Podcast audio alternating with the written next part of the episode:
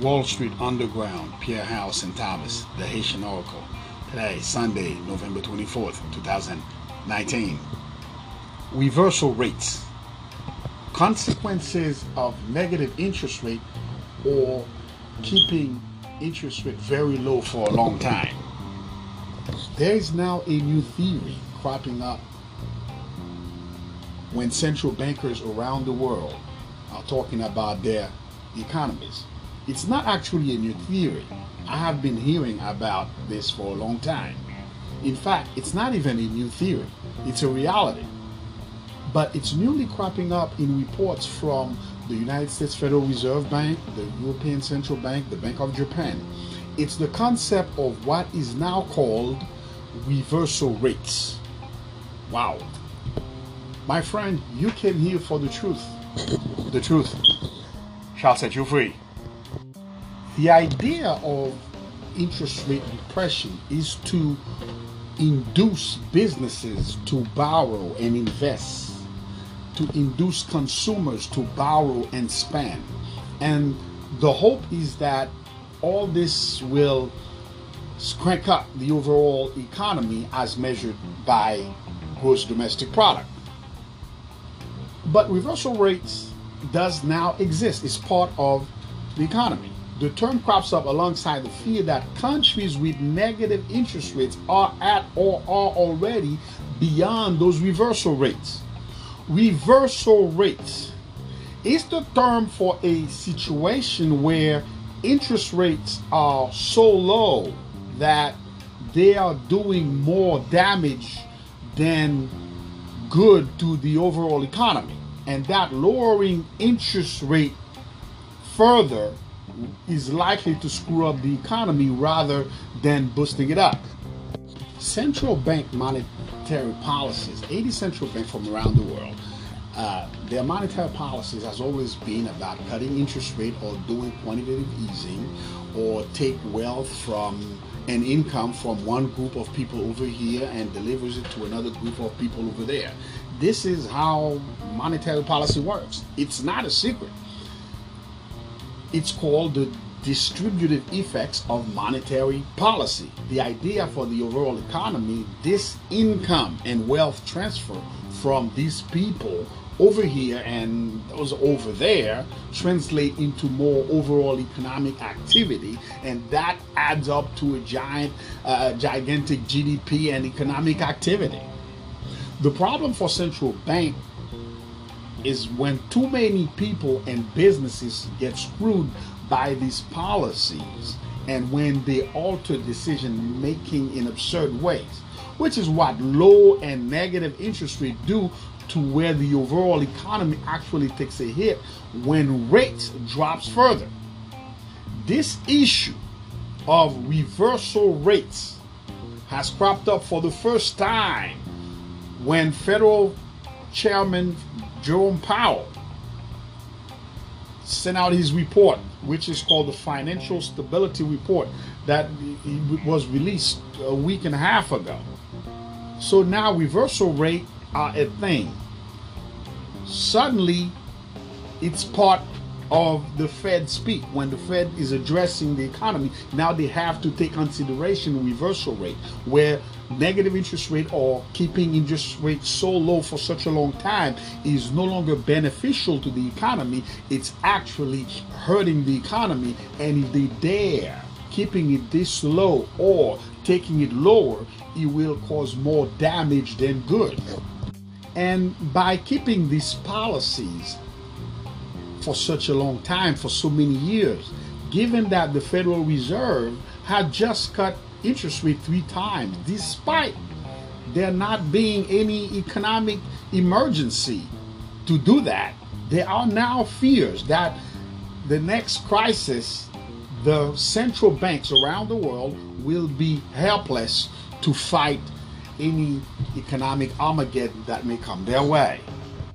Negative interest rates are terrible for banks. They destroy the core business model for banks and make bank likely to collapse. And they cannot build capital to absorb whatever uh, uh difficulty that can come their ways, losses. A strong banking system is crucial uh, in a modern economy. But they are getting hammered in countries with very low interest rate or negative interest rate. Japanese bank stocks are down 90% from their peak 30 years ago. And European banks stocks are now down 70% from 12 years ago and now back where they first been in the mid 1990s. If interest rate go very low or negative, the spread between a bank cost of money and the interest rate it can charge on loans in order to make a profit get thinner. But banking risks get larger for many reasons. The European Central Bank, the Bank of Japan, even the Swiss National Bank, they have already admitted that negative interest rates is weaken their banking system. And they're now trying to tweak their policies to fight this the destructive effects of negative interest rate. In terms of the real economy, low and negative interest rates have a profoundly destructive impact in two ways. They reduce demand by depriving people that hold asset or income that they would have spent and they distort the single most important factor in economic decision making the pricing of risk so how much money are we talking about this is where it gets scary globally the mountain of negative yield debt negative yield debt peaked at 17 trillion dollars at the end of august as yields have ticked up since then, the mountain is now down to a still mind bending $12 trillion. Debt ha- that has a negative yield is absurd. It turns the whole equation, whatever you've learned in school, Uh, be in mathematics and, and, and finance, upside down. Makes absolutely no sense. In the United States, there are no negative interest rate. There is a lot of zero yielding or ultra yielding debt one person's debt is another person's income producing asset. When interest rates are low, these assets produce little or no income at all.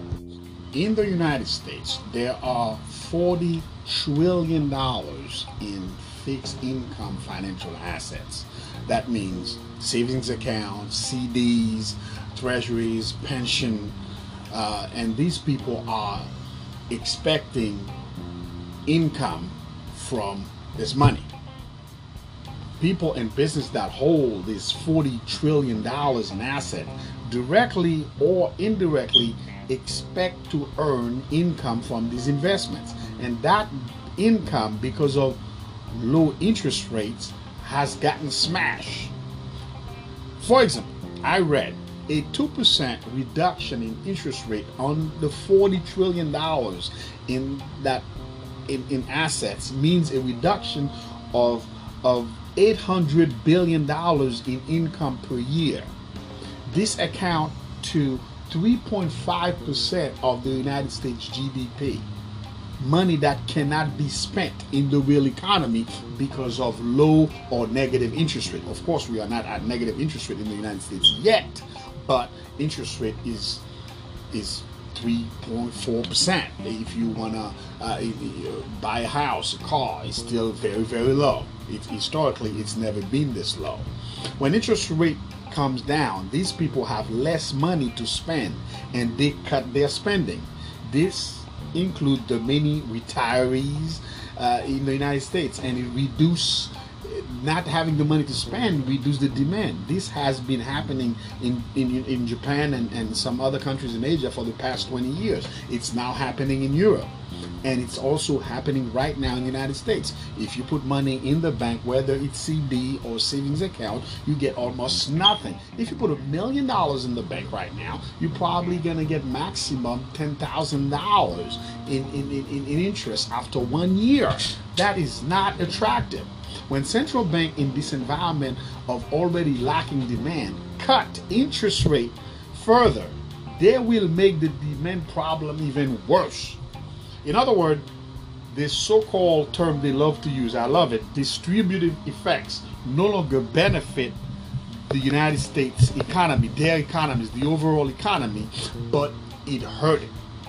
This is the point where reversal rate sets in. Keeping interest rate low for a long time, or low interest rate or negative interest rate, hurt the overall economy. Low interest rates are supposed to support the part of the economy that benefits from debt funding, such as uh, capital uh, intensive production of durable goods, uh, building factories, cars, and expanding production. Low interest rates also make it cheaper for companies and consumers to borrow in order to buy these goods, mm-hmm. and this stimulate demand of these goods in, into the economy. But those benefits of cutting rates further are minimal when interest rates are already low or negative and are now outweighed by the drawbacks of low interest rates, such as lowering demand from people and businesses. Those income from their investments was crushed. This is the point where reversal rate sets in.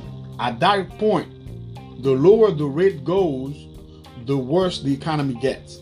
At that point, central banks can no longer counter an economic crisis because cutting rates further and doing even more quantitative easing will just make the problem worse.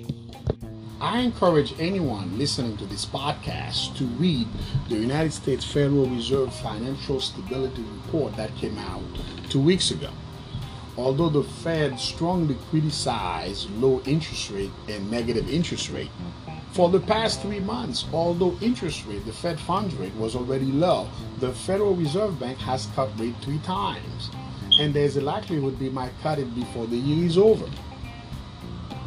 Although the Fed criticized low interest rate or negative interest rate, uh, in the repo market, the United States Federal Reserve Bank intervened many times to bail it out in order to keep interest rate low.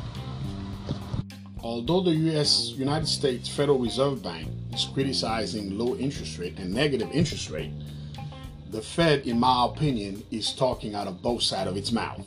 They step in the repo market many times and bail it out. And that allow the market to function. And actual price discovery and risk will not be allowed.